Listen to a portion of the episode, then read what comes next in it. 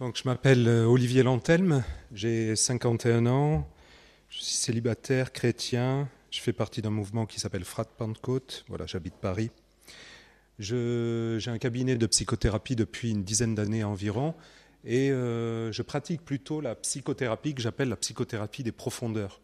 En fait, je m'intéresse plutôt euh, aux conséquences profondes du mal-être des gens, enfin, pardon, aux causes profondes du mal-être des gens plutôt qu'aux conséquences de leur mal-être, c'est-à-dire de la partie intérieure plus que de la partie extérieure.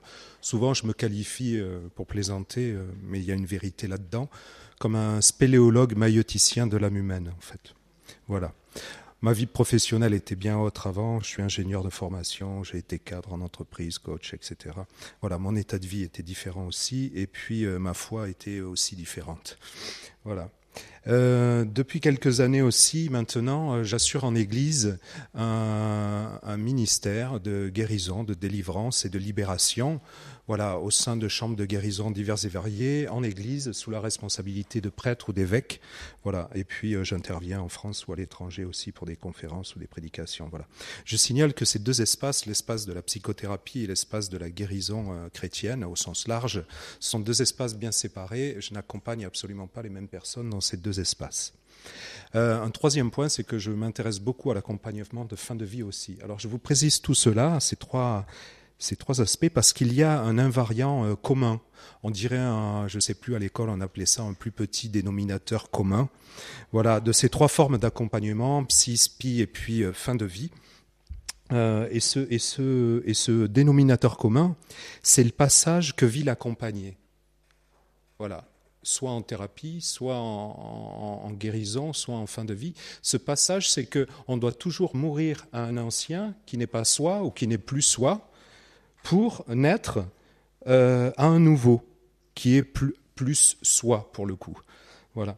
Et nous allons voir en quoi ce double processus euh, de mort et de naissance, en fait, est au cœur du chemin de conversion de tout être humain, au cœur de notre, de notre vie d'homme, au cœur de notre vie. Quand j'utilise le mot homme, bien évidemment, c'est un homme avec un H grand, et ça inclut les femmes aussi. Hein. Voilà. Et euh, au cœur de ce retournement de l'âme qui nous fait passer, on va dire, de la partie de l'enfant qui est blessé en nous et qui nous fait agir comme un en adulte dysfonctionnant, voilà, et qui blesse les autres aussi, et qui crée du mortifère autour de lui, euh, euh, et, qui nous fait passer de cet enfant blessé en nous, qui nous fait fonctionner en, adulte dysfonctionnant et blessant, à euh, l'enfant sacré en nous, qui nous fait fonctionner en adulte vivifiant ou porteur de vie en tous les cas, et plus ajusté avec nous-mêmes, les gens qui nous entourent. Voilà. Je précise que cette conférence, c'est un peu une synthèse, témoignage de un peu toute ma vie, en, en termes soit d'accompagnant, Hein, sur ces trois domaines que je vous ai cités, et puis les enseignements que j'ai reçus depuis une vingtaine d'années là-dessus. Mais aussi, euh, ça, s'appuiera aussi sur mon expérience personnelle, mon chemin personnel en psychothérapie, et puis euh, mon parcours euh, spirituel aussi, et les enseignements que j'en ai tirés. Voilà. Du coup, en ce sens, ça va être, c'est pas exhaustif, ça détient pas la vérité, hein. c'est ma vérité, c'est mon paradigme, c'est mon point de vue. Voilà. mais ce n'est pas la vérité. Voilà. et voilà, je suis pas exégète, hein, je suis pas théologien non plus. Voilà, je suis pas anthropologue, mais ce, dont je vais vous parler, j'en ai vraiment fait l'expérience et moi j'ai légitimité devant vous, elle est là en tous les cas. Voilà. D'autre part, vous êtes sûrement un public, en tous les cas c'est sûr, très varié, avec des attentes très variées. Le buffet sera à volonté, il va être assez copieux. Vous allez voir, c'est une conférence qui dure à peu près 1h15. Je parle assez vite. Hein, euh, voilà. Euh, donc euh, il y a des enregistrements, sûrement que vous aurez besoin peut-être de réécouter tout ce que je vais vous dire, mais laissez-vous toucher simplement par deux trois points. Mangez selon votre appétit. Prenez les deux trois choses qui vous intéressent. N'essayez pas de, tout prendre parce que ce sera peut-être trop riche. Je vais commencer par une question qui était posée par un prêtre un jour dans une conférence et qu'il avait posée à, son auditoire. il avait dit Est-ce que vous faites les choses pour Dieu ou par Dieu? Très intéressant. Et il répondait en disant, car le risque, c'est d'être un catho pas chrétien qui fait les choses pour, pour Dieu et non par lui.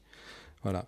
En fait, Dieu nous dit, je suis l'alpha et l'oméga. Il veut être à la fois l'alpha et l'oméga de nos vies. C'est-à-dire que pour qu'il soit l'oméga de nos vies, c'est-à-dire la finalité, nos actes, nos regards qu'on pose sur les gens, les paroles qu'on pose, encore faut-il qu'il soit l'alpha de nos vies. C'est-à-dire que notre intériorité, vraiment, notre extériorité dépend de notre intériorité. Nos actes, notre être extérieur dépend de notre être intérieur, et ça c'est fondamental à savoir. Notre intériorité, de notre intériorité découle notre extériorité. Alors le plus important n'est-il pas de savoir en fait euh, à quel lieu à l'intérieur de moi je m'abreuve ou je me greffe? Voilà.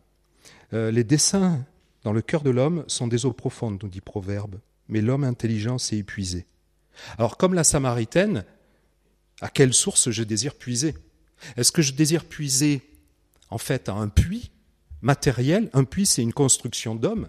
Quand on connaît un peu l'histoire de ce puits, on sait qu'il y a eu euh, des femmes qui ont été tuées, euh, des femmes qui ont été abusées, puis des hommes, des juifs qui se sont vengés, des hébreux qui se sont vengés et qui ont tué des hommes. Donc il y a une histoire lourde autour de ce puits. Cette femme qui vient puiser puise aussi à ce puits, et elle, elle ne fait que répéter aussi euh, une histoire aussi qui est la sienne peut-être, mais qui est peut-être issue aussi de sa généalogie aussi, qui est, elle va avoir un mari, deux maris, trois maris, elle est toujours pas heureuse. Ça, c'est le puits du charnel, c'est le puits de sa matérialité. Et là, il y a Jésus qui se présente et qui pourrait nous proposer de nous abreuver à une source plus divine, plutôt que de puiser à un puits. Alors, est-ce que je me fatigue toujours à puiser à la même source humaine en moi, qui fait que je répète toujours les mêmes comportements dysfonctionnants, blessants, euh, et, et, qui se répètent et qui blessent aussi les gens qui sont autour de moi, mon conjoint, mes enfants, etc., et qui se répètent inlassablement? Ou est-ce que je laisse jaillir une source d'eau vive, la source divine en moi, qui va me faire agir selon Dieu?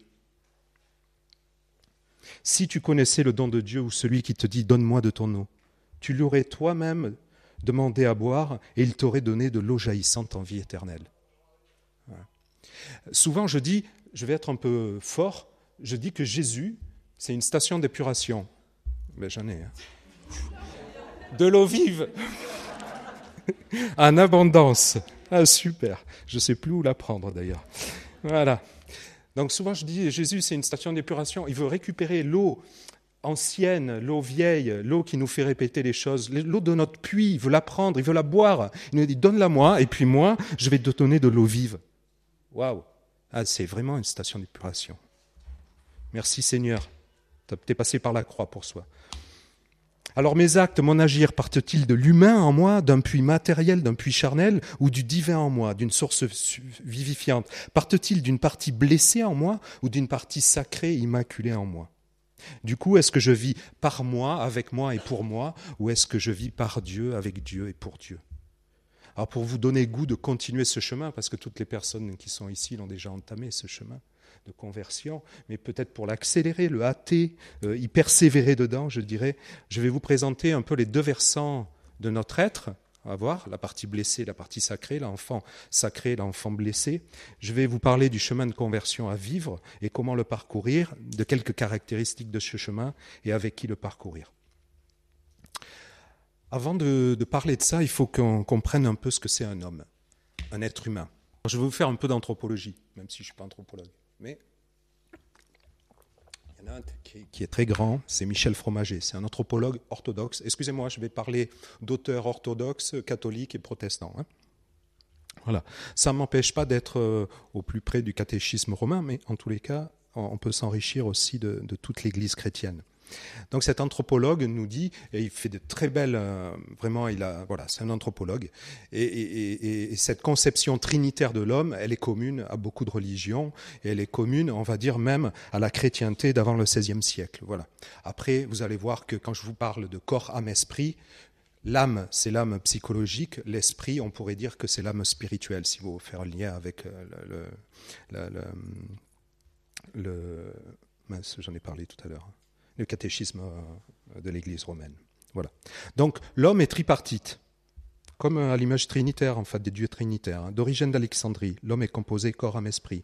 Et saint Éphrem nous dit en 300, car l'âme est précieuse encore plus que le corps, et l'esprit est précieux encore plus que l'âme.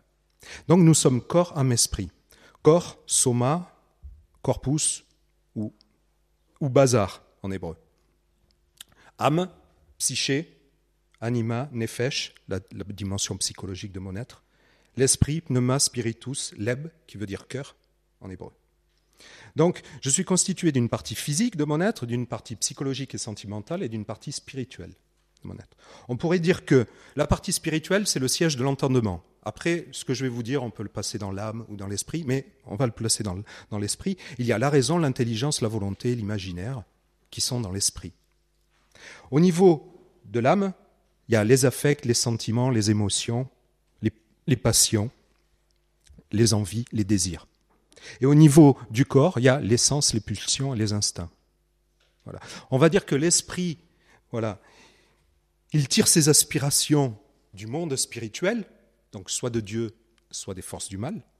Le corps, il tire ses aspirations du monde matériel. Et l'âme, elle tire ses aspirations soit de l'un, soit de l'autre. On va dire que l'esprit est caractérisé par la conscience de Dieu, le corps par la conscience du monde, l'âme par la conscience de soi et de l'autre. On pourrait dire que ce qui caractérise l'esprit, c'est la contemplation, ce qui caractérise le corps, c'est la sensation, ce qui caractérise l'âme, c'est la relation.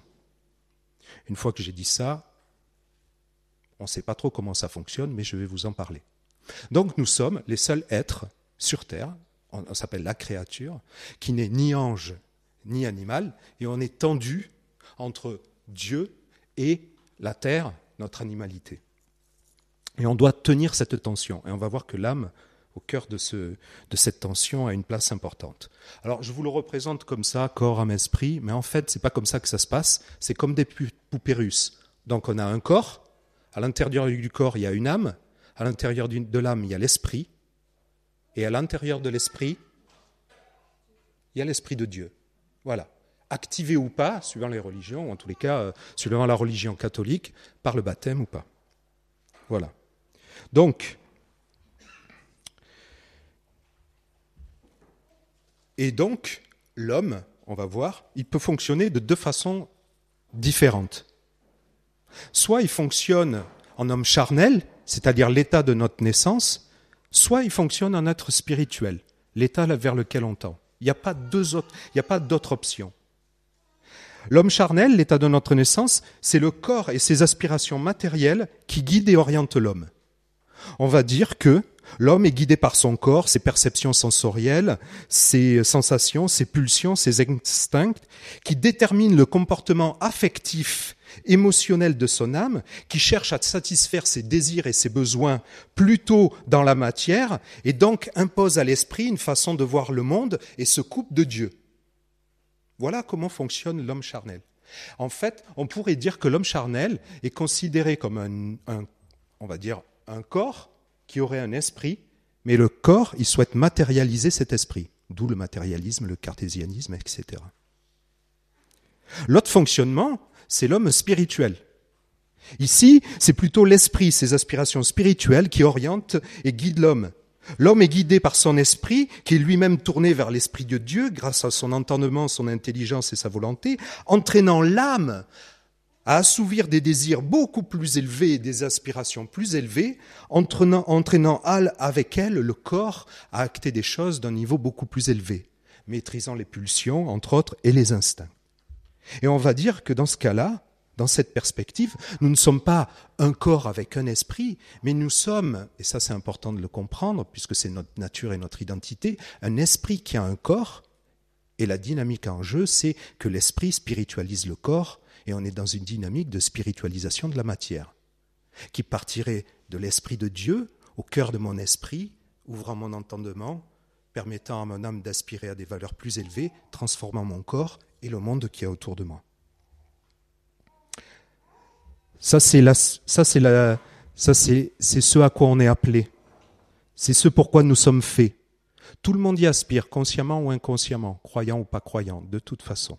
La présence de Dieu est là, dans cette anthropologie, et elle est actée euh, clairement. Voilà. C'est notre état d'achèvement, l'homme spirituel. Notre état de perfection, notre état de complétude. C'est le chemin qu'on a à faire pour l'atteindre. Bien sûr qu'on ne l'atteindra pas en plénitude ici, mais en tous les cas, vaut mieux l'entamer dès maintenant. Voilà, pour les chrétiens, ça se traduit par quoi?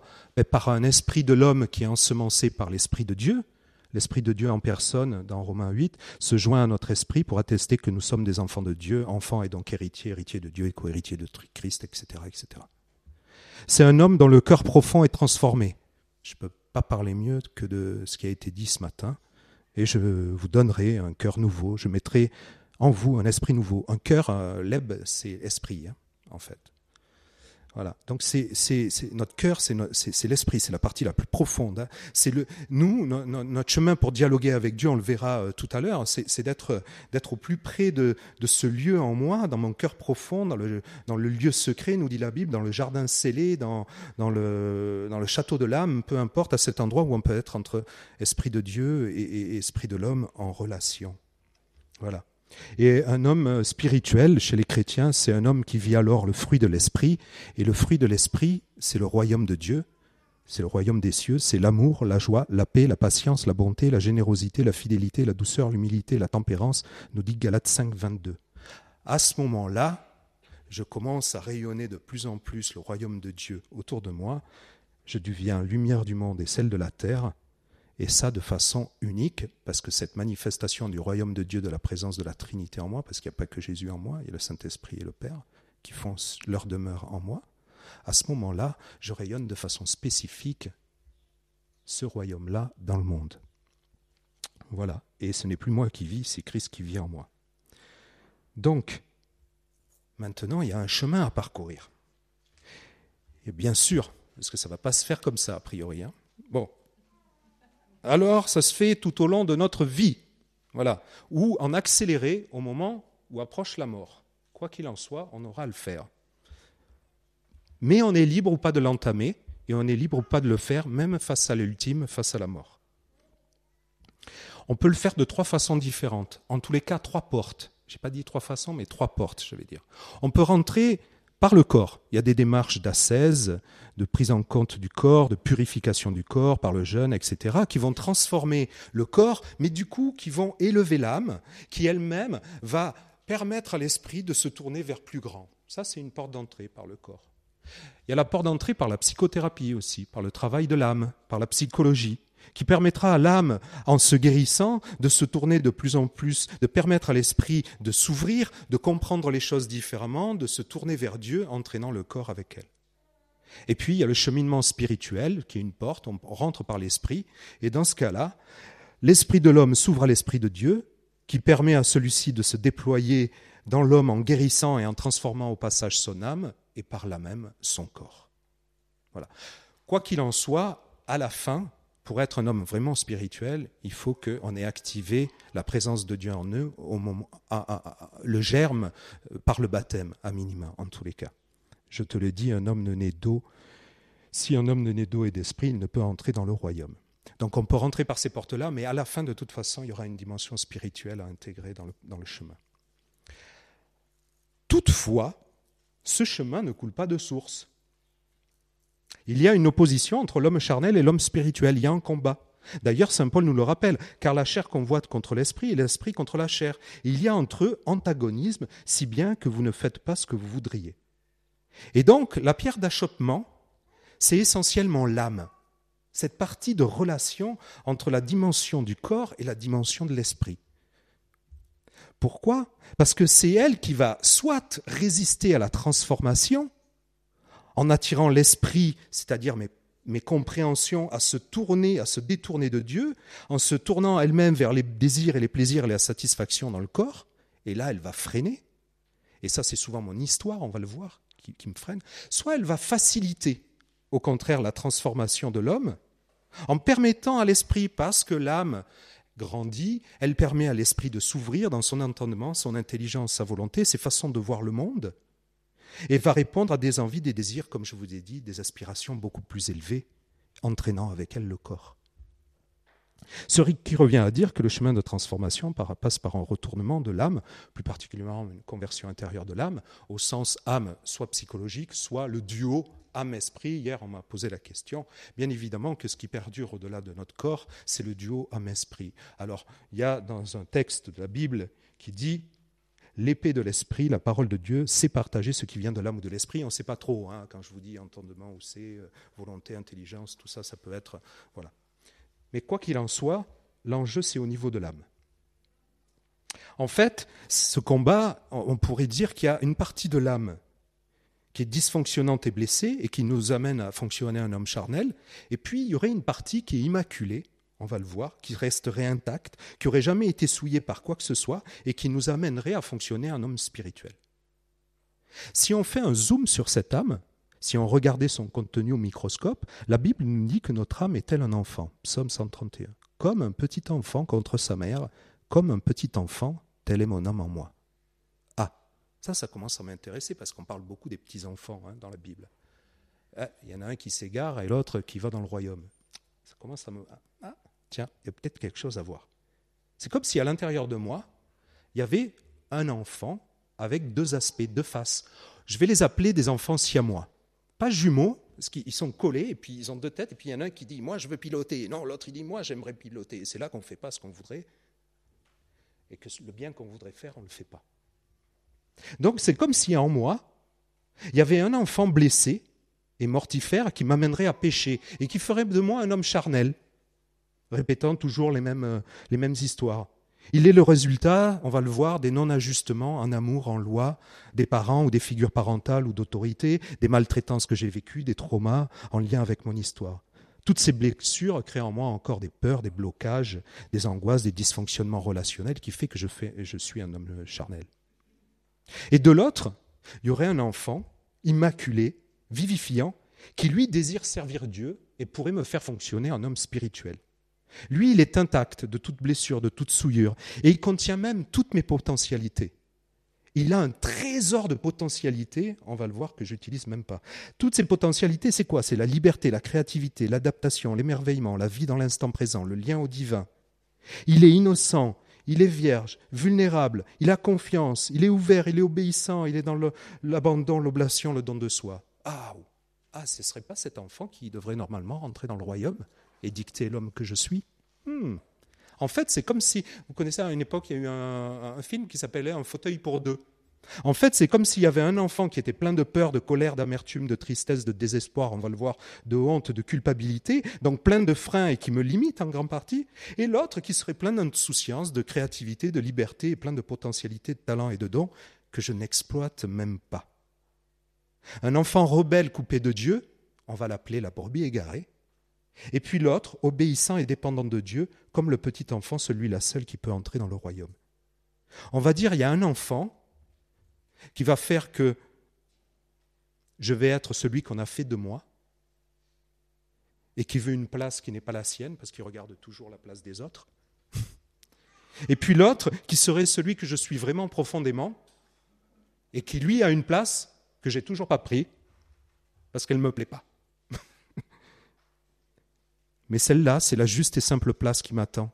C'est celle où là, je vais rayonner la puissance de Dieu parce que je serai exactement à la place où je dois être. C'est un peu, le monde, c'est un peu un grand puzzle. Comme si toutes les pièces étaient euh, pas aux bonnes places. L'objectif, c'est de faire ce grand puzzle qui va faire exactement ce que veut faire Dieu, sa Jérusalem. Alors, quel enfant pilote votre vie d'adulte?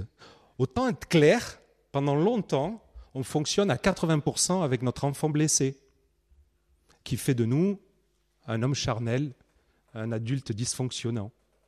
Et à 20% à peine, à partir de notre enfant sacré, qui est en lien avec Dieu et qui voudrait apporter euh, le meilleur dans ce monde.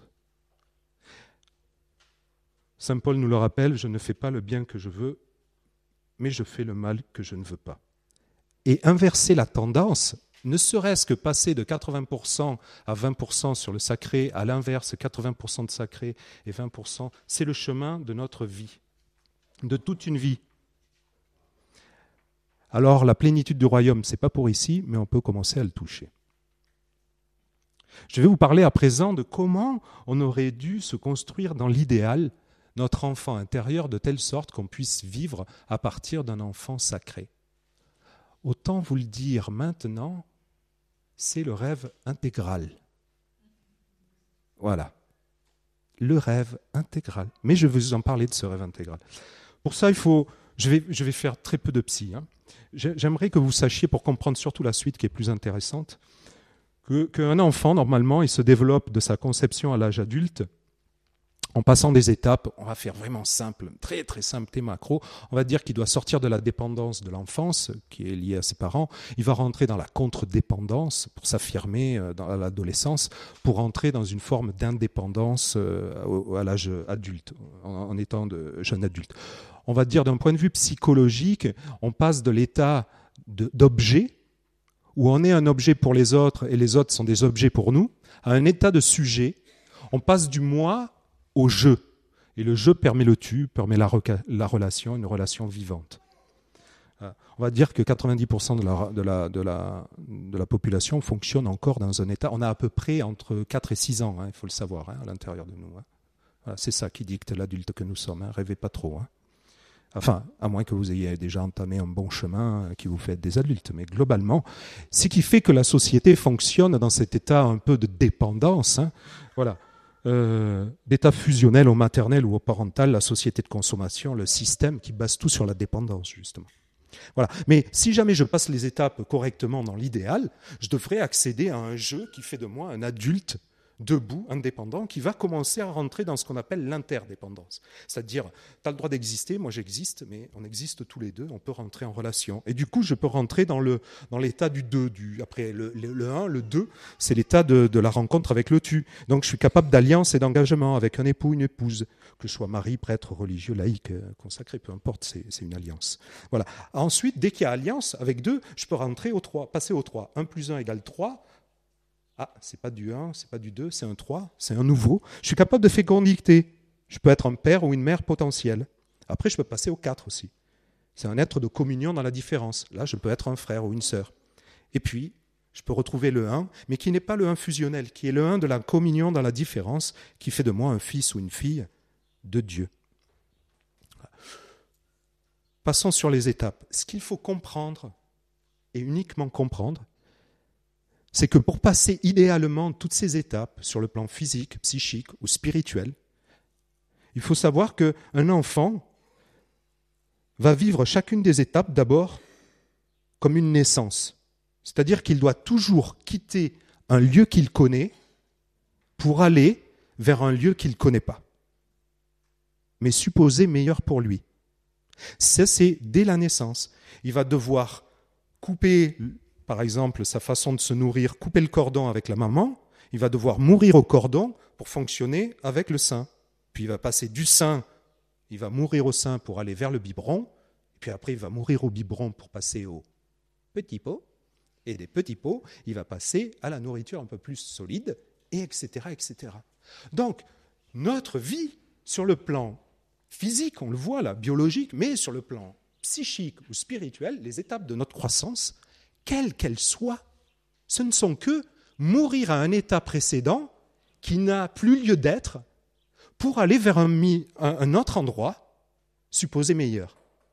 Un endroit où on n'a plus lieu d'être parce que de toute façon, si on y reste, on meurt. On ne peut pas rester. Euh, hein, euh, euh, sinon, on fera encore du vélo avec les roulettes. On nous a enlevé les roulettes, après on a fait avec les deux roues, du, vélo, on est passé à la mobilette, de la mobilette à la voiture. On fait que ça. Et spirituellement, c'est pareil. On ne fait que grandir.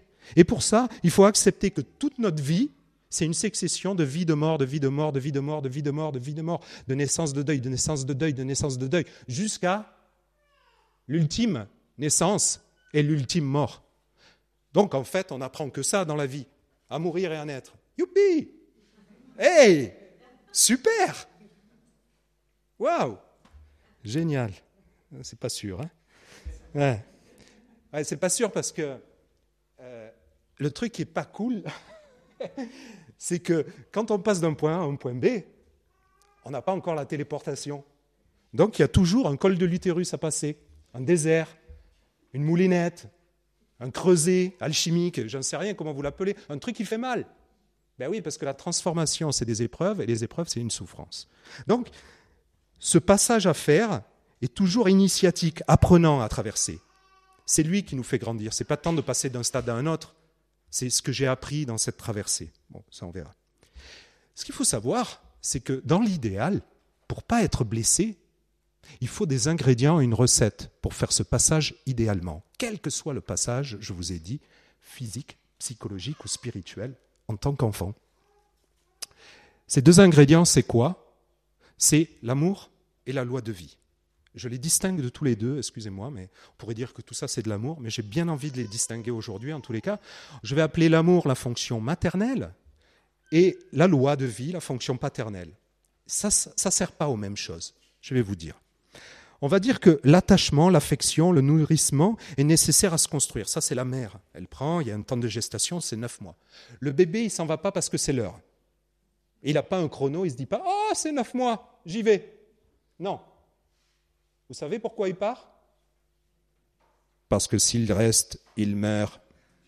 Voilà. Donc il se dit C'est sûrement meilleur ailleurs. Eh ouais, sauf qu'il ne sait pas comment c'est ailleurs. À la fin, on ne saura pas comment c'est ailleurs. Alors on imagine, hein, les anges, tout ça, les cieux, bon, voilà. Mais euh, voilà, ouais, ouais, mais c'est ça. À chaque fois, on, part pour un meilleur, mais on ne sait pas vraiment si c'est meilleur. Mais on, se dit, ça pourrait être meilleur. Donc il s'en va. Donc il a besoin d'un temps de gestation, d'un temps de nourrissement, d'un temps de, de, valorisation aussi, hein, d'un temps où il est soigné. Et là, il se fortifie. Et là, il y a le père qui arrive. Et il dit maintenant, ah, c'est fini. Tu ne peux pas rester là. Parce que si tu restes là, tu meurs. Donc je te sépare et je t'amène à aller vers le monde. Voilà. Donc, on va dire, la loi, l'amour, c'est comme ça, hein, ça c'est l'amour de la mère, et puis l'amour du père, je l'appelle loi de vie, c'est comme ça. Allez, va au monde, mon fils. Voilà, maintenant il faut naître et sortir. On va dire que l'amour de la mère nourrit, soigne, valorise, et puis la loi, elle révèle que si je reste, je meurs, elle me sépare, elle me protège, elle m'accompagne et elle me guide. Ça, c'est la fonction paternelle.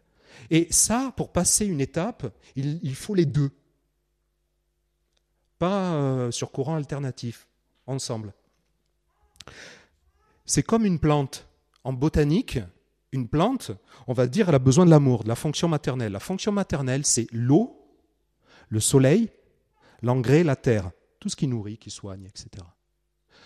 La fonction paternelle, c'est le tuteur, le sécateur, la serre. Voilà. Et il faut les deux pour que la plante pousse. S'il n'y a que l'un, ça ne va pas le faire, on va le voir tout à l'heure. Et alors, regardez en inversé comment on apprend ça. Quand Jésus propose au jeune homme riche de quitter ce qu'il a pour aller vers un ailleurs, supposé meilleur, mais qu'il ne connaît pas. Matthieu 10, 21. Jésus, l'ayant regardé, l'aima. C'est de la fonction quoi ça? Eh ouais. Oh là, il te l'enrobe. Hein. Non, mais il faut, euh, il faut imaginer ce que ça doit être le regard de Jésus et l'amour de Jésus qui doit. Voilà.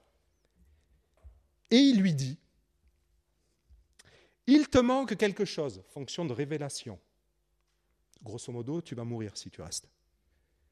Va non, là, c'est pas il regarda il aima. Hein. C'est va, c'est par toi. Vends tout ce que tu as, donc laisse derrière. Donne-le aux pauvres. Tu auras un trésor, tu auras un trésor dans le ciel. Ouf, il me met en perspective. Il me dit, il y a un meilleur ailleurs. Puis viens et suis-moi. Waouh, fonction d'accompagnement du Père. Hein, c'est pareil pour un enfant. Je veux enlever les, roues du vélo. Je commence à dire à l'enfant, tu sais, si tu continues à faire du vélo comme ça, euh, ne pourras jamais faire euh, conduire une voiture. Si tu restes là, c'est pas bon. Quelque part, hein, il explique euh, tranquillement. Est-ce que ça te dirait qu'on enlève les roues? Ouais, super, tu vas être grand, super. Alors on enlève les roues, fonction de séparation, mais fonction d'accompagnement. Le petit, on lui dit pas, ben maintenant tu débrouilles. Non, il va tenir la selle. Suis-moi, viens, allez, hop, on y va. J'essaie de parler dans le micro en même temps. Hein. C'est pas, pas que le vélo part. Hein. hop là, voilà. Et puis lui, après, il va commencer à lâcher la selle et puis il va lui dire continue, tu peux aller plus loin, etc. Il le guide, il l'oriente, il lui dit allez, tu peux faire le tour de la maison et puis après tu vas pouvoir aller à l'extérieur, etc. Chaque verbe correspond, chaque mot correspond à, un aspect de la fonction paternelle. Je fais des conférences rien que là-dessus, je ne vais pas les faire aujourd'hui, mais je vous le dis, c'est très important. On manque tellement de pères dans notre société, de masculins aujourd'hui. On parle beaucoup de la mère, la fonction qui nourrit, qui, etc. Mais, la, valeur fondamentale du père, on peut avoir des mères en permanence. S'il n'y a pas des pères pour faire naître, ça ne le fait pas. Ça peut être porté par une femme, hein, au demeurant. Bon. Maintenant, la recette. Une fois qu'on a dit que pour euh, passer les étapes, idéalement, il faut de l'amour et de la loi, la recette, c'est quoi? C'est deux choses. Il faut que ce soit ajusté et inconditionnel. Ajusté, inconditionnel. Ajusté ni en trop ni en pas assez, inconditionnel, gratuit. Prenons le premier dosage. Façon ajustée, recevoir l'amour et la loi. Si on reprend, ni en trop ni en pas assez. Si on reprend la plante, ça donne quoi? Trop d'amour. Trop d'eau, trop de soleil, tout ça. Qu'est-ce que ça fait la plante Elle Ouais, elle pourrit, exactement. Si pas assez d'amour, oui, elle est pourrie, hein, elle pourrit. Quand il y en a trop, on pourrit. On meurt par pourrissement. C'est intéressant à voir. Trop d'amour, euh, voilà. Non, non, non, mais on verra les blessures après au niveau des enfants. Quoi. Si pas assez d'amour, peu d'eau, peu de soleil, peu d'un, la plante, elle, ouais, elle dessèche, exactement. Elle se dessèche et elle meurt aussi. Si trop de lois, trop de sécateurs, trop de, trop de tuteurs, trop de serre, une petite serre pour une plante qui veut grandir comme ça. Voilà, ça fait un bonsaï. Hein. Et il n'y a pas de fruits en plus. Hein. D'accord? Et s'il n'y a pas assez de lois, c'est-à-dire pas assez de taille, pas assez de, pas assez de tuteurs, ça fait un buisson.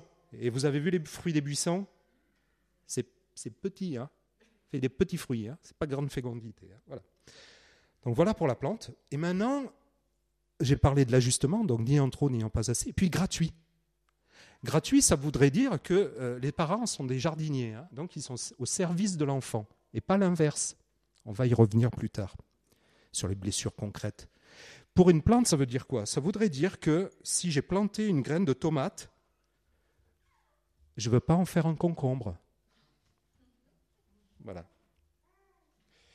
Voilà. Et on verra tout à l'heure que les parents, effectivement, devraient être au service de l'enfant, de ce qu'il est, de cette graine qu'il est, et qu'ils ne, connaissent pas, parce que cette âme qui a choisi euh, sûrement cette famille-là pour s'incarner, euh, elle n'est pas faite pour devenir un concombre, elle est faite pour devenir ce qu'elle est.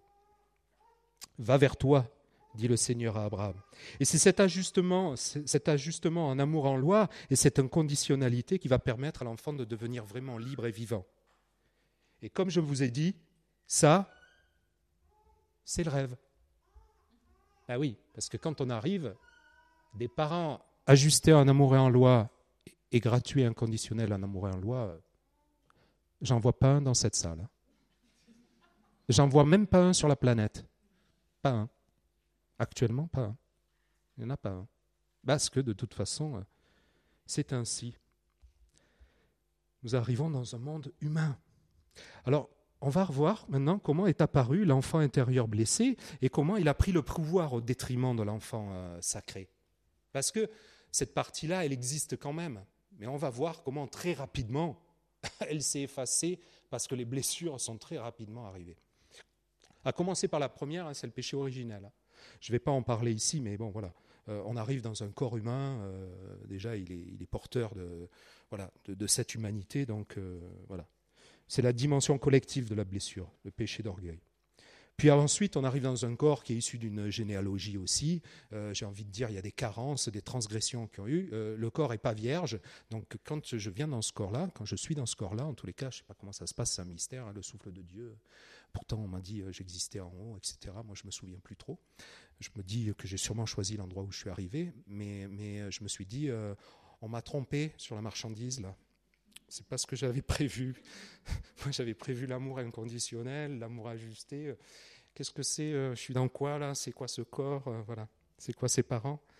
Bon, voilà. Euh, il y a des carences hein, chez les ancêtres. Voilà, c'est un peu ça. La dimension transgénérationnelle des blessures. Je ne vais pas trop en parler non plus, elle existe. Voilà. Mais il y a les blessures vécues dans notre vie, ne serait-ce que déjà de la conception à mon âge adulte. J'ai envie de dire, je vais déjà suffisamment prendre dans le nez. Euh, pour euh, m'en contenter pour expliquer ce que je veux expliquer aujourd'hui. Ça, c'est la dimension personnelle des blessures. Voilà. C'est ces dernières qui sont de toute façon les plus importantes, les blessures de cette âme, on va le voir, qui, elles, vont réduire vachement ma façon de voir les choses, limiter vachement mon être, mon faire, mes relations, on va le voir tout à l'heure, et du coup, ma façon de relationner au monde et aux autres. On est tous 100% blessés. Je vais citer, parce que c'est une façon aussi de préparer vos cœurs, peut-être de, commencer à éveiller ce que veut faire le Seigneur pendant cette retraite ou pas, j'en sais rien, mais en fait, je vais citer un certain nombre de blessures. Les blessures peuvent se produire dès les premiers mois, hein. une conception non désirée, une gestation difficile, une tentative d'avortement hein, sur vous. Ça, c'est la mort qui plane, un frère qui était sûrement à côté qui est mort, euh, voilà, moi qui, qui, arrive qu'à vivre, euh, une naissance compliquée, hein, voilà, etc., etc. Euh, un divorce, une séparation de parents, un décès, un accident, euh, puis des événements traumatiques hein, plus forts, des abus, des violences, euh, des viols, la pédophilie, l'inceste, le délaissement, l'abandon. Voilà. Ou la simple récurrence, on va le voir, des comportements non ajustés des parents. Hein. Ils ont fait comme ils ont pu, mais en tous les cas, ça m'a blessé. Et c'est tout ça, tout ce que je viens de vous dire, là, des conceptions non désirées jusqu'au non jusqu'au non-ajustement des parents. De toute façon, c'est un non-ajustement du monde, des personnes qui nous sont autour de nous en termes d'amour et, une non-gratuité de l'amour et de la loi aussi. Donc du coup, j'ai reçu quoi? Trop d'amour ou trop de loi? Pas assez d'amour ou pas assez de loi? Ça donne quoi? Trop d'amour, c'est la possession, la dévoration, l'accaparement, la fusion, l'envahissement, le chantage affectif. À l'extrême, je deviens sûrement l'idole de ma mère ou de mon père. Euh, c'est mon Dieu, c'est mon sauveur, c'est le meilleur. Et il va pourrir, donc on a vu tout à l'heure. S'il n'y a pas suffisamment d'amour, c'est l'abandon, le dénigrement, le rejet, l'indifférence. À l'extrême, c'est le reniement, l'abandon. Ça va créer quand même du dessèchement, sûrement. S'il y a trop de lois, trop de cadres, trop de règles, trop de domination, trop de frustration, trop de castration, trop de formatage, trop de cadrage, trop d'interdiction, trop d'injonctions, c'est la dictature. Je ne peux pas vivre. Et s'il n'y a pas suffisamment de lois, absence de cadre, laxisme, permissivité, intrusion, abus, violence, c'est l'anarchie. Voilà. On a tous au moins eu deux parents, qu'on connaît ou qu'on ne connaît pas, biologiques ou pas, ou naturels, on n'en sait rien. Enfin, moi, j'en sais rien pour vous. Mais en tous les cas, vous êtes marqués par ça à des degrés euh, extérieurs, je dis bien extérieurs, plus ou moins importants en termes d'amour et loi. Mais à l'intérieur, on ne sait pas ce que ça a fait. Et je peux vous assurer que comme les enfants, c'est des capteurs à désajustement, à tout ce qui n'est pas ajusté chez les parents, c'est pour ça qu'ils crient, qu'ils pleurent et qu'ils râlent, on le verra plus tard, eh ben, à un moment donné, tout le monde s'est tu et a accepté ça et a mis sa souffrance de côté. Et l'intensité de la souffrance à l'intérieur, elle n'a rien à voir avec ce qui s'est passé à l'extérieur. Il y a des familles très lisses à l'extérieur qui sont des lieux de souffrance incommensurables.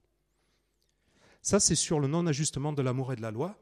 Après, il y a l'inconditionnalité qui n'est pas assurée par les parents, parce que la plupart du temps, l'enfant a dû se conformer à un projet parental. La plupart du temps, il est inconscient, voire il est porté même par les générations précédentes. Il n'a pas le choix que de s'y conformer, comme à accepter l'amour et la loi euh, qui ne sont pas ajustés, parce que de toute façon, cet écosystème familial, il a besoin d'en garder la reconnaissance, de trouver une place là-dedans. Il ne va pas se dire avec son petit sac à dos à trois ans, vous n'êtes pas ajusté en amour, en loi, et vous n'êtes pas inconditionnel, je m'en vais. Euh, non, il a une reconnaissance, il a une place, il a une existence dans cette famille. Tout ça, c'est inconscient. Et en plus, il va commencer à jouir de tout ça, même de ce qui n'est pas ajusté, même de la place qu'on lui a donnée. Et il va penser que la vie, c'est ça. Alors je vais là aussi vous dire à quoi peut servir un enfant. Et la liste n'est pas exhaustive, mais elle est assez longue. Ça va réveiller peut-être des choses. Le petit enfant va servir à remplir le vide existentiel ou affectif d'un des parents donner un sens à la vie d'un parent déboussolé, être le doudou d'un parent dépressif ou qui vient de divorcer, être son confident, être le parent de son parent. Je ne parle pas à la fin de la vie, hein. je parle des enfants, un paquet qu'on a été les parents de nos parents. Hein. Sauver ou guérir psychologiquement un de ses deux parents, servir de pilier, de soutien, voire de raison de vivre. il y en a, ils le disent. C'est fou ça. Chérie, si tu n'existais pas, je serais mort. Putain, mais c'est terrible. Ça paraît comme ça, mais c'est terrible comme phrase. Sans toi, je ne vivrai pas. Waouh Vous n'imaginez pas ce que ça fait chez un enfant. Et même si vous ne le dites pas, il le sait. Hein. Ce n'est pas un problème de le dire ou pas le dire. Servir de pilier de soutien, de raison de vivre, avec que le parent ne s'effondre pas. Redorer le blason familial, maintenir les apparences sociales. Ben oui, parce que la famille, là, il faudrait un peu assurer. Hein. Réaliser ce que le parent n'a pas pu réaliser. Voire faire les mêmes choses parce que c'est ainsi dans la famille, devenir le mini-moi d'un parent, être le réceptacle des frustrations, des colères, des souffrances, des secrets, des perversions, des violences des parents, être celui qui va nourrir toute la famille, être la petite main dans la famille, être le souffre-douleur, le vilain petit canard, le chétif, le fort, être celui qui est en trop ou qu'on ne voulait pas, être celui euh, qui n'aurait jamais dû exister être le préféré de papa ou de maman, être le prêtre ou le militaire parce qu'il en faut un dans la famille, alors que je n'avais pas prévu d'être ça, hein. Voilà, j'exagère, mais c'est un peu ça quelquefois. Voilà, être le père de remplacement parce que le vrai père n'est jamais là ou qu'il est parti ou parce que je suis l'aîné et que je, je dois m'occuper des frères et des sœurs. Être la mère de substitution pour mes frères et mes sœurs parce que ma mère n'est pas là. Être l'amant de ma mère ou l'amante de mon père. A des relations fusionnelles entre père et, mère, euh, entre père et fille et, mère et fils, des fois c'est quand même assez impressionnant. Donc j'assume des rôles et des responsabilités que l'enfant porte, on va le voir, qui le font souffrir, pour obtenir et garder l'amour des siens. Et du coup, je deviens quoi? Je, deviens celui qu'on attend de moi, pas celui que je suis. J'attends celui qui n'est pas moi et celui qu'on attend de moi. Et le prix du sacrifice de celui que je suis est énorme. Il y a, un trou béant entre ce que lui, celui que je devais être initialement et puis celui que, que j'essaie d'être pour fonctionner dans cette famille. Du coup, la récurrence de tout ça, jour après jour, année après année, on va de toute façon, au bout de sept ans, c'est réglé hein, le truc. Hein. Voilà. Après, vous faites pas peur, hein, les parents. On est tous blessés, donc chacun fera son chemin spirituel et sa thérapie. Ce n'est pas un problème. Donc euh, cool avec ça. Mais ce que je veux dire, c'est qu'au bout de 7 ans, c'est à peu près réglé. L'adolescence, ça permet de, sortir ou pas du truc, soit de le réaffirmer, soit de le, pas, de, de, le, de le, bouger un peu, et puis de trouver d'autres référents à l'extérieur pour grandir différemment. Sinon, c'est réglé assez tôt quand même l'histoire. Du coup, il y a une triple injustice à l'intérieur de moi. Ce que je reçois me fait mal, parce que parce que ce que je reçois me fait mal, ce n'est pas ajusté, ce n'est pas, pas inconditionnel. Ce que j'aurais dû recevoir, je l'ai pas reçu. Et ce que je suis profondément, je le mets aux oubliettes. Eh ben, je peux vous dire qu'au fond de vous, d'accord, il y a un enfant blessé qui a emmagasiné un tas de colère, un tas de tristesse, un tas de peur de devenir soi et un tas de désespoir de ne pas être celui qu'il aurait aimé être. C'est énorme. C'est tellement énorme qu'il a dû couper le robinet de ça. tout le monde. La souffrance est tellement grande déjà d'arriver sur Terre, d'arriver dans ce corps, et d'avoir euh, le milieu familial dans lequel on est, qui nous éloigne de nous-mêmes, que ces souffrances sont terrées au très fond de nous. Et elles sont un peu comme dans Jurassic Park, dans de l'ambre. Voilà. voilà. Et ces émotions, qui sont emmagasinés, ce qu'on appelle des émotions toxiques, c'est la centrale énergétique de tout ce que je vais vous raconter tout à l'heure. C'est-à-dire la colère emmagasinée successivement, papa, maman, euh, le monde, euh, voilà, le non-ajustement, l'inconditionnalité, voilà. La tristesse, la peur, le désespoir. Tout ça, vous l'avez complètement oublié, mais c'est au fond. Et ça alimente quoi? Ça alimente une babelle, pas un temple, parce que chez l'enfant blessé, ça alimente une babelle, on va voir une tour de Babel de l'imitation de mon être, de mon faire et de mes relations aux autres. C'est-à-dire toute Babel, c'est à partir de elle que je vais construire ma vie à l'extérieur, que je vais devenir un vieil homme. Et ça, c'est alimenté avec l'énergie de la colère, de la tristesse, du désespoir qui m'habite. Les limitations de mon être, c'est les fausses croyances, les fausses représentations, les mensonges sur ma personne, sur mon identité. C'est c'est ma faute, je ne suis pas bien, euh, je suis vraiment nul, je suis une merde, je suis une poubelle, euh, personne ne me reconnaît pour ce que je suis, je suis vraiment pas aimable, je suis vraiment méchant. Ça, ça, pourrait être les réflexions. Est-ce que dit une personne à qui on a dit qu'elle valait rien, par exemple? Mais je pourrais dire tellement d'autres croyances que l'on a issues de des injonctions dites ou pas dites du monde qui nous entourait dans notre enfance. J'ai limité mon faire aussi l'imitation de mon faire, après l'imitation de mon être, de ce que je suis, c'est les toujours, les jamais, les à quoi bon, les pactes intérieurs. Je ne ferai jamais confiance à une femme parce que ma mère a trompé mon père. Je n'accepterai jamais que quelqu'un me dise ce que je dois faire parce que j'avais un père tellement militaire. Je ferai en sorte de toujours me débrouiller seul ou d'en avoir besoin de personne ou pas avoir besoin d'amour parce que je n'en ai pas reçu ou parce qu'on m'a jamais aidé. Ou alors, un faux sentiment chrétien, il faut toujours aider. Ben, oui, parce que peut-être j'avais une père ou un, père ou une mère qui était dépressive et qu'il fallait tout le temps remonter le moral, etc. où ça ne sert à rien et c'est voué à l'échec parce qu'à chaque fois que j'ai tenté de faire quelque chose, mes parents me disaient non, non, ça serait mieux que tu fasses comme ça, etc., etc. Donc je limite mon faire, je limite mon être, ma vision sur ce que j'ai de moi, je limite mon faire et je vais limiter mes façons de relationner avec les autres. On va dire que les, avec un père et une mère, en termes d'amour et de loi, j'ai trois, quatre scénarios avec lesquels je vais fonctionner presque à 80% dans ma vie tout le temps en termes de bourreau-victime ou de enfant soumis, enfant dévoré, on va le voir. Donc c'est des patterns qui se sont creusés en moi comme des ornières qui me font fonctionner dans les relations aux autres toujours de la même façon. Dès qu'il y a une relation de subordination, une relation affective, comme avec mes parents, je vais toujours fonctionner de la même façon. Pourquoi? Parce que c'est ma façon dont j'ai fonctionné pour être reconnu, aimé, exister, avoir une place auprès des miens. Donc je considère que dans la vie, il faut toujours faire comme ça. Par exemple, sur le plan d'amour, je vais toujours me laisser dévorer parce que j'ai été dévoré, ou je vais toujours être le meilleur, ou toujours je vais chercher à abandonner ou être abandonné parce que j'ai que ça, ou être rejeté parce que j'ai connu que ça, ou être maltraité ou être manipulé, et etc., ou être harcelé. Vis-à-vis de la loi, je vais apprendre tout le temps à me soumettre, ou à dominer les autres, ou à faire comme on me demande, ou à être formaté, ou à être contrôlant. Voilà. Pourquoi? Parce que c'est comme ça que j'ai vécu ma vie, donc c'est comme ça que je l'ai imprimé en moi. Et c'est comme ça que l'enfant blessé, il pense qu'il faut fonctionner, tout en gardant euh, son énergie de colère dessous pour alimenter tout ça, ses peurs, ses angoisses, sa désespérance. Et qu'est-ce que ça fait à l'extérieur? Ça a limité toute mon âme dans mes sentiments, mes émotions, mes désirs, etc. Mais ça a limité aussi mon esprit, mon entendement, mon intelligence, ma façon de voir le monde. Du coup, je vois le monde, non pas avec des belles lunettes, mais avec des lunettes très étroites. Et du coup, toute ma vie, toute ma façon d'être au monde, ben, c'est le vieil homme. Un enfant blessé, une babelle de fonctionnement, et derrière, un vieil homme. Hein, qui limite ses façons de relationner à lui-même, aux autres, au monde et à Dieu, en fonction de ce qu'il a construit à l'intérieur. Prenons un enfant qui a été dévalorisé ou dénigré par son père qui était dur ou intransigeant, par exemple. À chaque fois qu'il faisait quelque chose, le père lui disait, euh, lui faisait une remontrance. Qu'est-ce qu'il va faire avec lui-même dans la vie? Ben, Il va se dévaloriser, bien évidemment, c'est simple.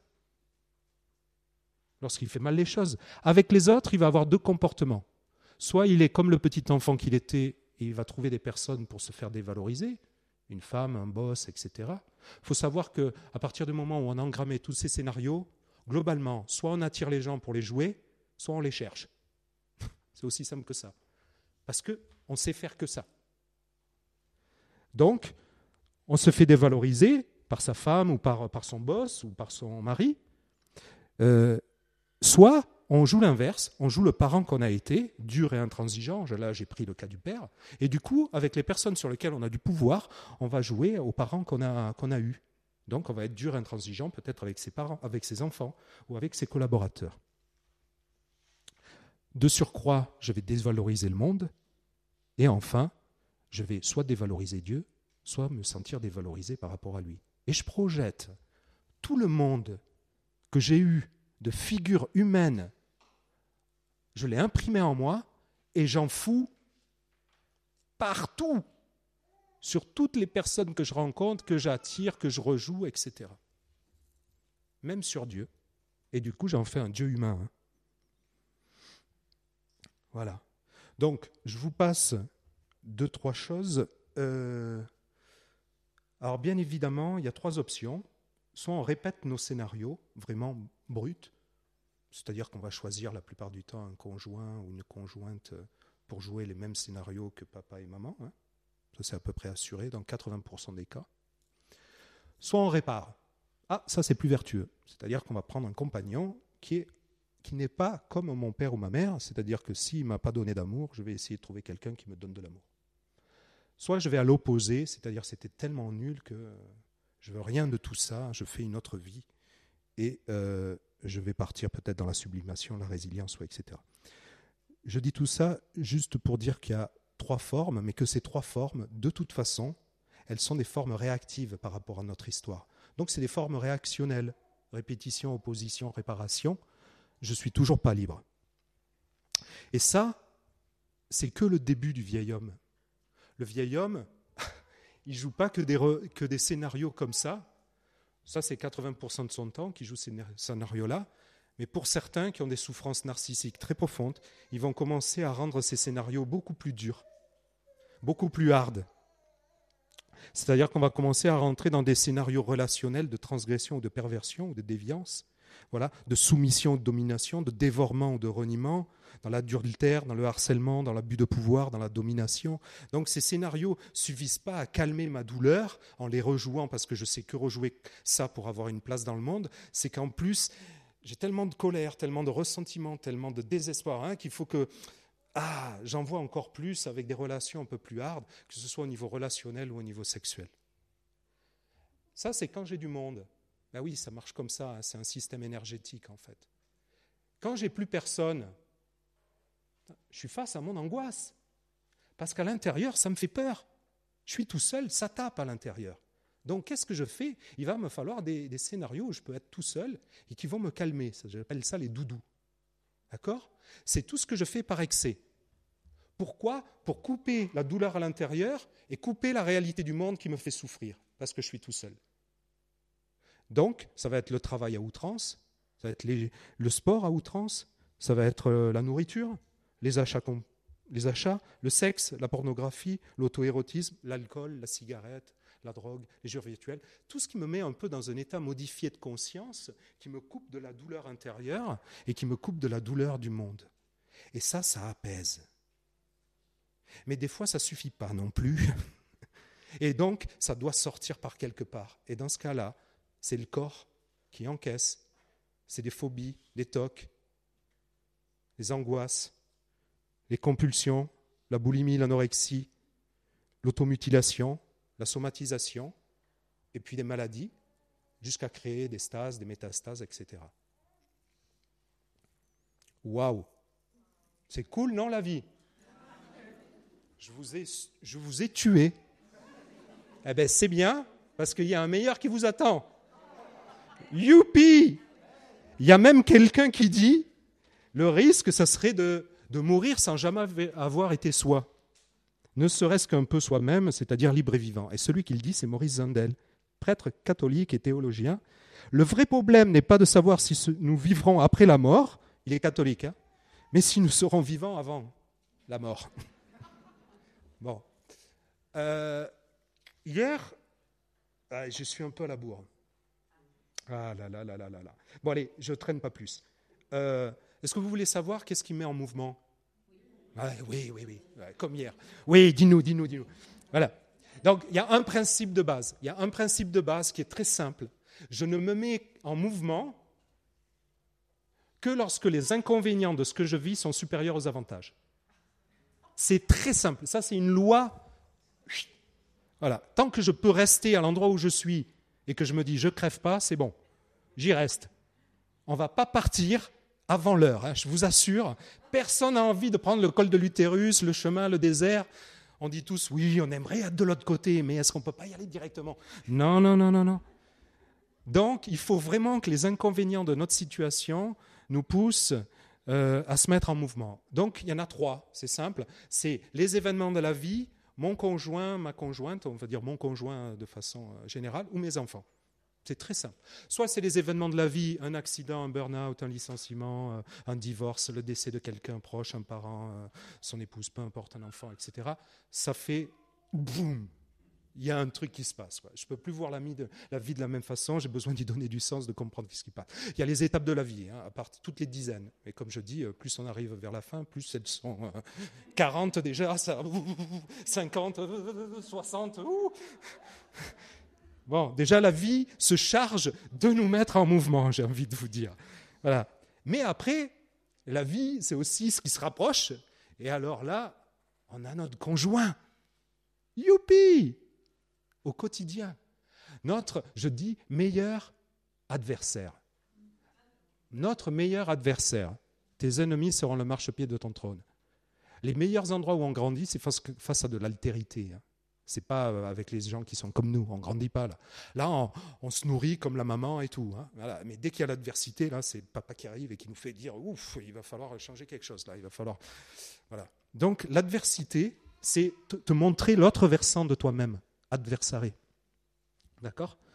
Donc l'autre est là pour me montrer un autre versant de moi-même. La plupart du temps, on va faire simple. Quand on est marié, on a choisi à minima son père comme conjoint ou sa mère. Et la plupart du temps, on a choisi le jackpot, les deux à la fois, dans la même personne. Et on dit, je suis amoureux, je l'ai choisi, j'ai discerné. Tu n'as pas trop discerné, je pense, ou même si tu as discerné, c'est OK. C'est avec elle que tu vas grandir. Quoi. Ben oui, on est attiré par ce qu'on connaît. Donc, sous une apparence de belle femme ou de bel homme, ou peu importe, intelligent ou quoi que ce soit, eh ben, derrière, on va découvrir que, waouh, au bout d'un moment, euh, j'aime pas trop. Ben oui, parce que ça réactive ma blessure d'enfant, et là, ce qui va me faire mal, et là où je vais grandir, c'est là où elle me montre le parent que j'ai eu et où j'ai pas transformé le truc encore. J'ai pas dit encore toute la colère à mon parent. J'ai pas dit toute la tristesse. J'ai pas dit toutes les peurs que j'ai eues. Et j'ai pas dit le désespoir que j'ai eu. Sauf qu'on croit que c'est à, sa femme ou à, son ami qu'il faut le dire, ou à celui qui nous fait vivre ça. Mais lui, il y est pour rien. Lui, il est juste là pour activer le truc, quoi. C'est un catalyseur. Et là, on se dit, hum, il m'énerve. Voilà. Ben non, c'est une opportunité de grandir. Regarde-le comme une opportunité de grandir. C'est une invitation, une occasion. C'est merveilleux. Voilà, de pouvoir changer soi et pas l'autre. Hein. L'enfer, c'est pas les autres, hein, comme il dirait Sartre. Voilà. Et mon fils ou ma fille, c'est mon maître. Je vous ai dit, les enfants, c'est des détecteurs en non-ajustement d'amour, de loi et en non-inconditionnalité. Un enfant euh, suractif, un enfant qui râle, qui se met en colère à un moment donné, c'est parce que le, parent, il n'est pas ajusté en amour ou en loi avec ce qui se passe. Je peux vous l'assurer. Et souvent même, l'enfant avec qui on a le plus de problèmes, c'est en ça que c'est notre maître, c'est parce que lui, il représente l'enfant blessé en moi. Il me met trop face à l'enfant que j'ai été que je ne supporte pas en fait.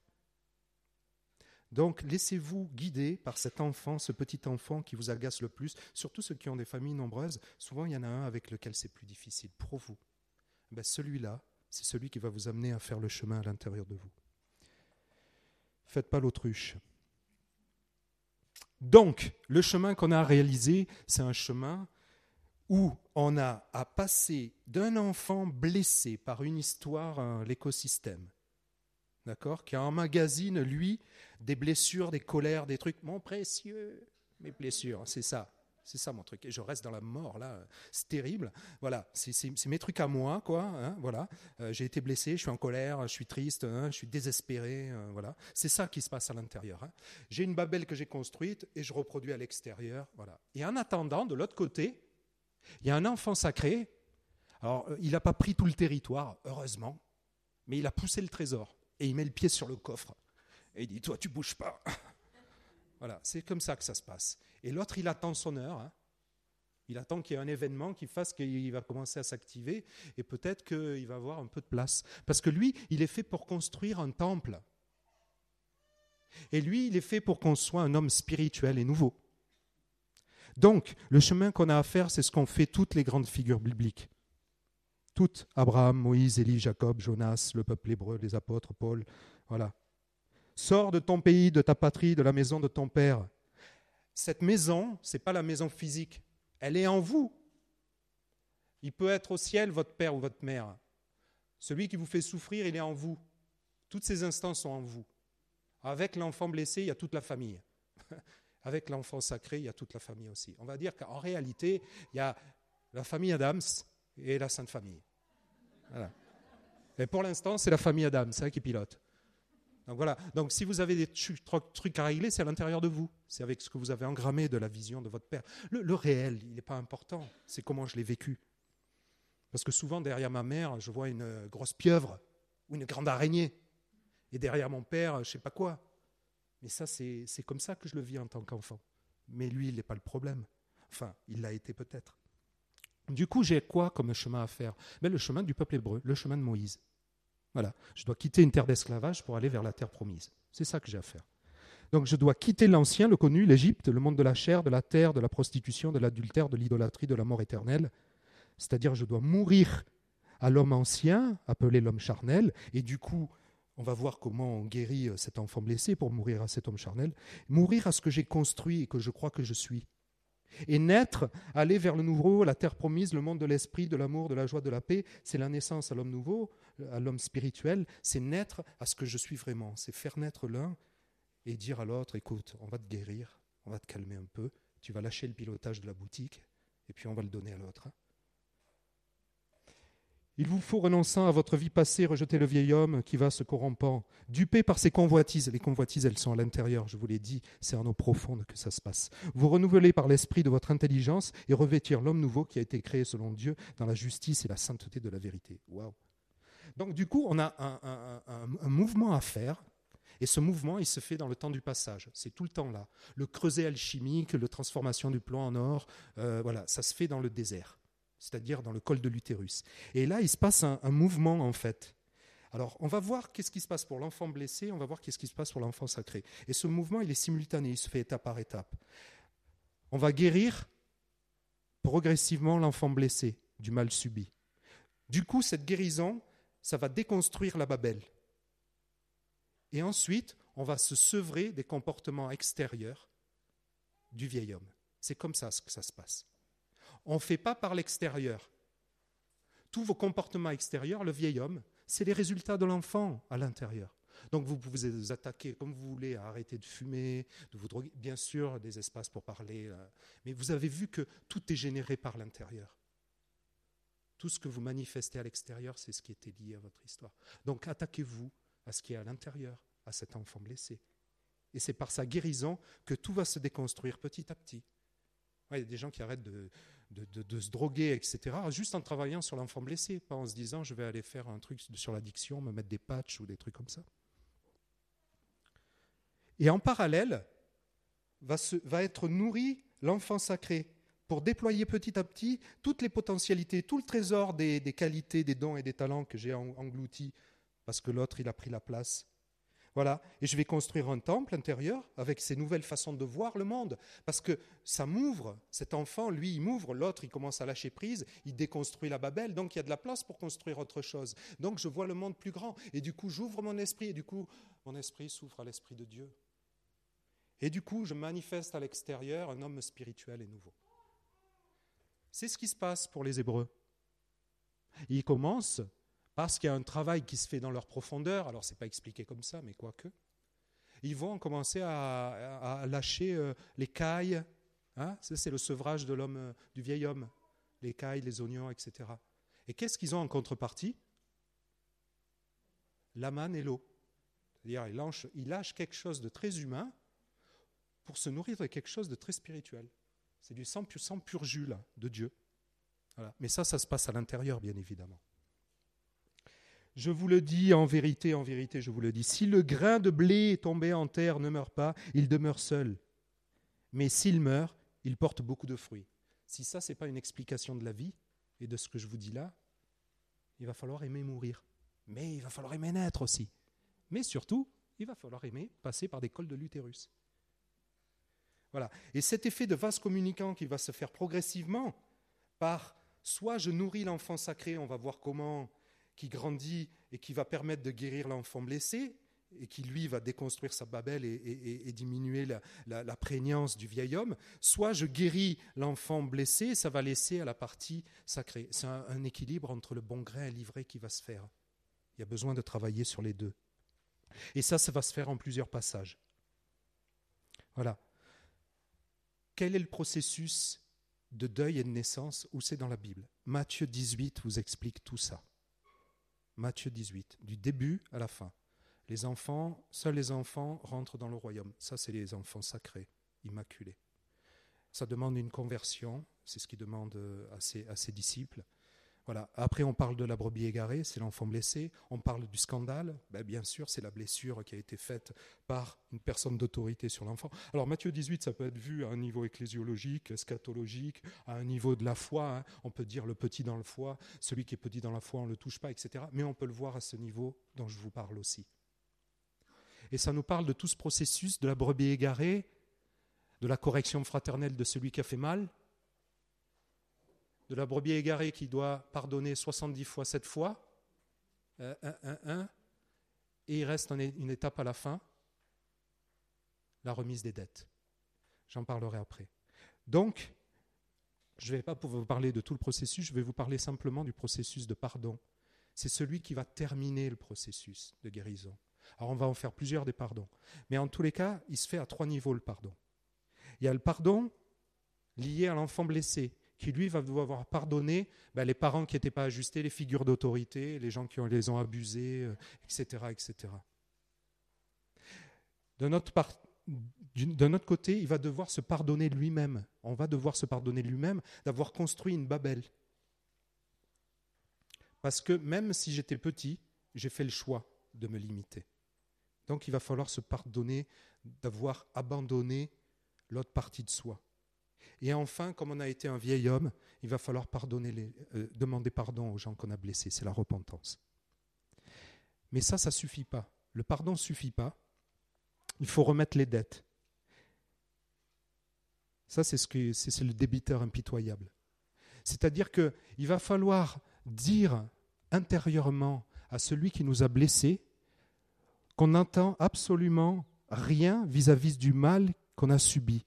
C'est-à-dire qu'on n'attend aucune reconnaissance du mal causé, aucune explication, aucune attente d'excuse ou de pardon de sa part.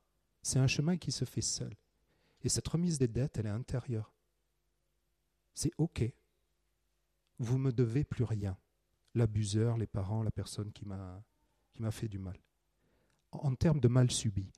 Mais d'autre part, je n'attends plus rien de vous. En termes de réparation ou de compensation de ce que vous ne m'avez pas donné et que j'aurais aimé recevoir. C'est une double remise des dettes. Elle est fondamentale, sinon vous allez attendre que votre conjoint, la société ou je ne sais pas qui compense ce que vous avez jamais reçu ou la blessure que vous avez eue. Et inconsciemment, on va l'attendre en permanence. Et c'est qu'à la fin de cette remise de dette qu'on est vraiment libre et vivant. Comment se fait une telle démarche? J'ai envie de vous dire, Jésus guérit de plein de façons. Donc euh, dans les sacrements, tous les sacrements, dans les retraites d'agapé, dans les prières des frères, les exorcismes, votre prière personnelle, l'adoration, le chapelet, peu importe ce que vous faites, Dieu va utiliser tous les moyens pour faire cette guérison de l'enfant blessé. Hein, on va le voir. Et puis euh, pour déconstruire ce que vous avez construit et faire que le vieil homme s'apaise. Comment se nourrit l'enfant sacré? Parce qu'on peut faire les deux en parallèle, on n'est pas obligé de faire que l'un.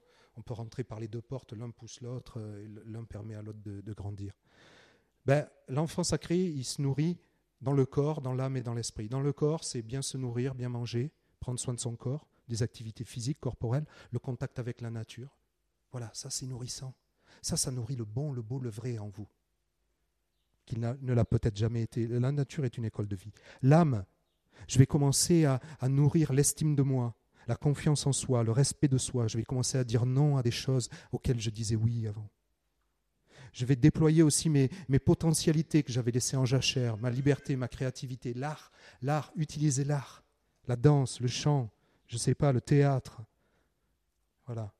Et nourrissez après le sacré en vous, dans l'éros, le filial, l'agapé, concrètement, passer du temps à enrichir, à approfondir votre vie de couple, votre sexualité, votre vie familiale, votre vie amicale, votre vie sociale par du bon aussi. Ça, c'est au niveau de l'âme, de la relation à soi, aux autres.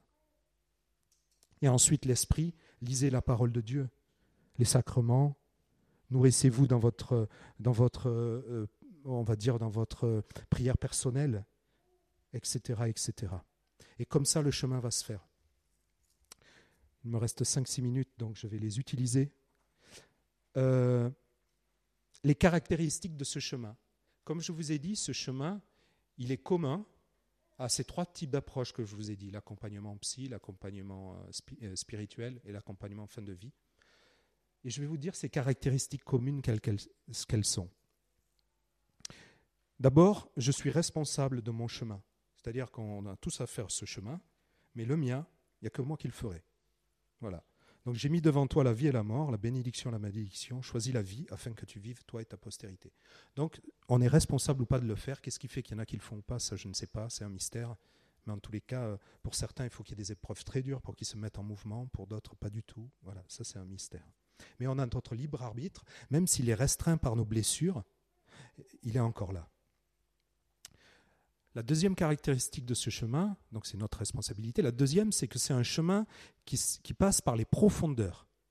Ça ne se fait pas en surface, ce n'est pas sur le vieil homme ou l'homme nouveau, ce n'est pas ce qu'on veut être extérieurement. On a vu que ce qui fondait toute la chose, c'est ce qui se passe dans les profondeurs de l'âme. Et Michel Fromager nous en parle ainsi, il nous le dit, seul l'accomplissement de la vie, seule l'actualisation de l'être profond, seule la naissance à soi-même, c'est-à-dire à la partie sacrée de nous-mêmes, peut libérer l'homme de sa peur de mourir, et moi je rajoute de sa peur de vivre. Voilà. Donc c'est un chemin intérieur, voilà. Et il est, il est indispensable de reprendre contact avec l'enfant blessé que nous avons été et l'enfant sacré que nous avons perdu. Ça ne peut pas se faire autrement. Et concernant l'enfant blessé, Jésus nous en parle à un passage très particulier lorsqu'il répond au docteur de la loi au sujet des plus grands commandements. Tu aimeras le Seigneur ton Dieu de tout ton cœur, de toute ton âme, de toute ta pensée. C'est le premier et le plus grand des commandements. Et voici le second qui lui est semblable. Tu aimeras ton prochain comme toi-même. Waouh C'est énorme ça. C'est-à-dire qu'il va falloir s'aimer soi, grosso modo, mais complètement en soi. Et donc il va falloir aimer qui en soi? L'enfant blessé. Ah oui, parce que celui-là, j'ai envie de vous dire, on ne l'aime pas. Je peux vous assurer. On en parle comme ça, on parle du vieil homme à l'extérieur, on parle que on a. mais l'enfant qui est à l'intérieur, le SDF, l'handicapé de la vie, là. Ouais, parce que c'est un, un infirme. C'est vraiment vrai. C'est un handicapé de la vie. On ne l'aime pas. Il a été souillé, blessé, il s'est laissé faire, il s'est laissé humilier, hein, il est, plein de rancœur, il est plein de colère, plein de tristesse, plein de peur. En fait, en n'étant pas conscient, on ne le sait pas, mais quand on se rapproche, on ne l'aime pas du tout. Alors si on l'aime lui, j'ai envie de vous dire, on aime le monde entier. Mais pour l'aimer complètement, la psychothérapie suffira peut-être pas, il faudra qu'il y ait l'amour de Dieu qui vienne en nous pour l'aimer vraiment, quoi, ce gosse-là. Mais si on l'aime lui, c'est pareil que ce qu'on a dit quand euh, l'enfant se présente. S'il nous agresse, s'il nous agace, cet enfant, c'est parce qu'il représente la partie la plus répugnante de nous-mêmes. Et c'est parce qu'on aimera cette partie-là que je pourrai aimer vraiment mon enfant et lui va m'aider à faire ça. C'est pas lui que je vais aimer, c'est il va m'aider à aimer celui que je suis en moi pour pouvoir lui redonner l'amour de Dieu que j'ai en moi en passant par l'enfant sacré. C'est comme ça que ça se fait. Écoutez ce que dit Lita Bassé, pasteur, femme pasteur, dit à ce sujet en commentant Matthieu 18 justement. Jésus invite ses disciples à s'abaisser jusqu'à l'enfant. Un seul suffit, celui qu'ils portent en eux il les invite à l'accueillir avec les humiliations qu'il a subies, à contacter ce qui a bien pu vivre ce petit enfant qu'on a fait tomber, dont on a détruit la confiance. Et je pourrais dire tellement d'autres choses. Ce petit en eux désignant aussi cette part d'eux-mêmes qu'ils avaient pris l'habitude de mépriser et qu'ils avaient laissé s'égarer. Pour ça qu'ils rejettent les petits-enfants. C'est intéressant quand même comme truc. Moi, je trouve ça magnifique. Et c'est pareil. Comment ça se fait? C'est en y allant avec Jésus. Et comment? Comme avec Pierre. Qu'est-ce qu'il fait Jésus avec Pierre? Il monte dans sa barque. Et il monte en lui. Et il vient au cœur de sa barque. Et il lui dit euh, Tu veux que j'aimerais bien pas de ta barque Ouais, mais tu es en train de prêcher là, moi, écoute, j'ai les filets à nettoyer. Non, non, j'aimerais bien prendre ta barque.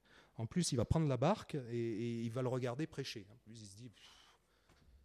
Ah, et puis après, il lui dit Viens, on va aller en eau profonde. Ah. John Eldredge, pasteur américain aussi. C'est une œuvre qui ne peut se faire à distance. Vous ne pouvez demander au Christ d'entrer dans vos blessures, je rajouterai au plus profond de vous, pendant que vous vous en restez éloigné. Vous devez vous y rendre avec lui. Eh oui. Et on doit s'y rendre jusqu'à où? Jusqu'à rencontrer l'enfant blessé et toutes les émotions qu'il a gardé dans l'ambre, dans hein, Jurassic Park, là où il est resté coincé dans son histoire, qu'il va falloir poursuivre parce qu'il a des trucs à dire à son père, à sa mère, à son abuseur, à je ne sais pas qui, à Dieu. Il en a des trucs à dire. Eh bien, bien il va falloir accueillir son enfant, c'est pas lui dire Qu'est-ce que tu as à dire? Je vais noter les droits, deux, trois trucs là en oraison euh, euh, que tu me dis, ok, ouais, t'es pas content, machin truc. Non. Il va falloir se laisser envahir par les émotions, se laisser peut-être déborder pour certains, les laisser sortir, rendre, rendre tout ce qu'on a gobé il faudra le mettre dehors. Alors pour certains, on va leur permettre de passer outre. Jésus il viendra, il évitera. Mais pour d'autres, qui ont peut-être des métiers après, où ils, vont avoir besoin de faire cette expérience, de rencontrer ce que c'est l'enfant blessé, très en colère, très triste, désespéré, au bord de la folie peut-être. Et ils vont faire une expérience de devoir contenir ce, ce truc-là. Et ça, on peut le faire qu'avec Dieu de toute façon au bout d'un moment. Même si c'est en un thérapeute, etc. Je vous expliquerai ça peut-être. Donc ça, c'est le chemin des profondeurs. une caractéristique du chemin, c'est qu'il est initiatique. C'est-à-dire que ce n'est pas la finalité qui est très importante, même si guérir, c'est important et que ça libère euh, de la place. Mais cheminer est aussi important. Et le chemin a des vertus. Je vais d'abord vous parler d'Anselm Grum, ce qui nous dit. Celui qui veut rester vivant sur le plan spirituel doit se faire pèlerin. Il ne possède pas Dieu, il va à sa rencontre. En voyageant, il acquiert de l'expérience. En marchant, il s'instruit. Et en se déplaçant, il se transforme. Afin de, laisser, de plus en plus, de se laisser de plus en plus posséder par Dieu. Donc par cet enfant sacré qui lui est en lien avec Dieu. Moi, je trouve ça magnifique. Et du coup, qu'est-ce qu'on apprend en cheminant? À force de passer l'école de l'utérus de plus en plus dure, de plus en plus terrible, de plus en plus difficile, des déserts de plus en plus longs, on apprend la foi, l'espérance et la charité, à commencer envers soi-même et puis progressivement envers les autres. On apprend trois autres choses. On apprend à être patient, parce que c'est long. On apprend à être persévérant, parce que ce n'est pas un chemin de chochotte. Hein. Et on apprend à avoir confiance en Dieu, en l'autre, en la vie, alors qu'on avait confiance en personne avant. Et le dernier point, c'est qu'on apprend le détachement. On apprend le détachement, pas l'indifférence, le détachement du monde, de ses compensations matérielles, sexuelles, financières, territoriales, affectives. On se détache de plus en plus parce qu'on se guérit des autres, de leur regard, de leur jugement, de ce qu'ils pensent, de leurs acquiescements, mais aussi de notre comparaison, de notre jalousie. Et progressivement, en guérissant et en grandissant, en faisant grandir l'enfant sacré en nous, on va apprendre à n'exister que sous le regard de Dieu. Et mon existence, je la reçois que de Dieu. Je vous aime, mes frères et mes sœurs, mais vous pouvez penser ce que vous voulez. Vous pouvez vivre ce que vous avez à vivre. J'ai enfin atteint ce lieu où je peux me dire Waouh, je suis à ma place, je suis à ma simple place, mais je suis à ma juste place et je suis en paix là où je suis. Et ce que j'attends simplement, c'est pouvoir dire, Père, voilà, cheminons ensemble encore, dis-moi comment tu as envie que j'œuvre dans ce monde.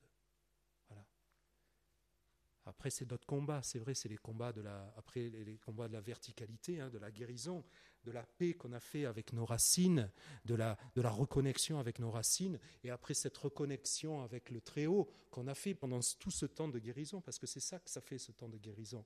Je suis en paix avec ma famille terrestre, je suis en paix avec ma famille céleste. Ça y est, j'ai refait ma verticalité, j'ai enfin une identité que j'ai retrouvée et une place, je suis moi, et mon je suis peut vraiment être nourri du je suis de Dieu. J'ai fait tout le chemin avec Moïse, je suis à l'entrée de la terre promise. Maintenant, il me reste le temps de la, de l'horizontalité.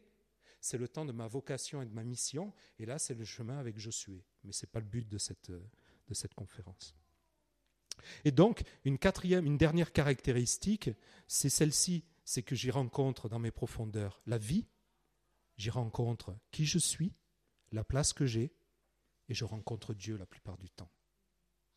Peu importe par où je suis rentré, à quel moment je suis rentré, mais quand c'est très profond, je ne peux que rencontrer qui je suis et Dieu. Et c'est un chemin de dépouillement, enfin, c'est une dernière caractéristique, c'est un chemin de dépouillement. Dans une époque où on est en plein développement personnel, je dis, On a tout en nous. Tout le trésor est en nous. On n'a pas besoin d'inventer la créativité, la liberté. On l'a en nous. Sauf que on était une rivière euh, abondante et comme on est devenu des castors, à construire de la babelle, des barrages, des barrages, des barrages, à la fin, le filet de vie, il est petit comme ça. Donc il va falloir enlever tout ça pour que la source qui était jaillissante puisse circuler. Parce que sinon, à force d'avoir un filet comme ça, qu'est-ce que je fais? Je vais puiser ailleurs. Donc, déconstruisons en allant guérir l'enfant blessé cette babelle qui nous fait être un vieil homme et laissons circuler la vie qui a juste besoin d'être là. C'est qu'un chemin de dépouillement, le chemin de, avec Dieu, le chemin vers soi. Tout est en moi. Il n'y a rien à rajouter. C'est la parabole des talents. Voilà. Ce reparentage, comment il va se faire? Excusez-moi, c'est un peu plus long que l'autre. J'étais un peu plus mou aujourd'hui. Je suis un peu plus fatigué. Euh, ce reparentage, il y a un reparentage à la fin.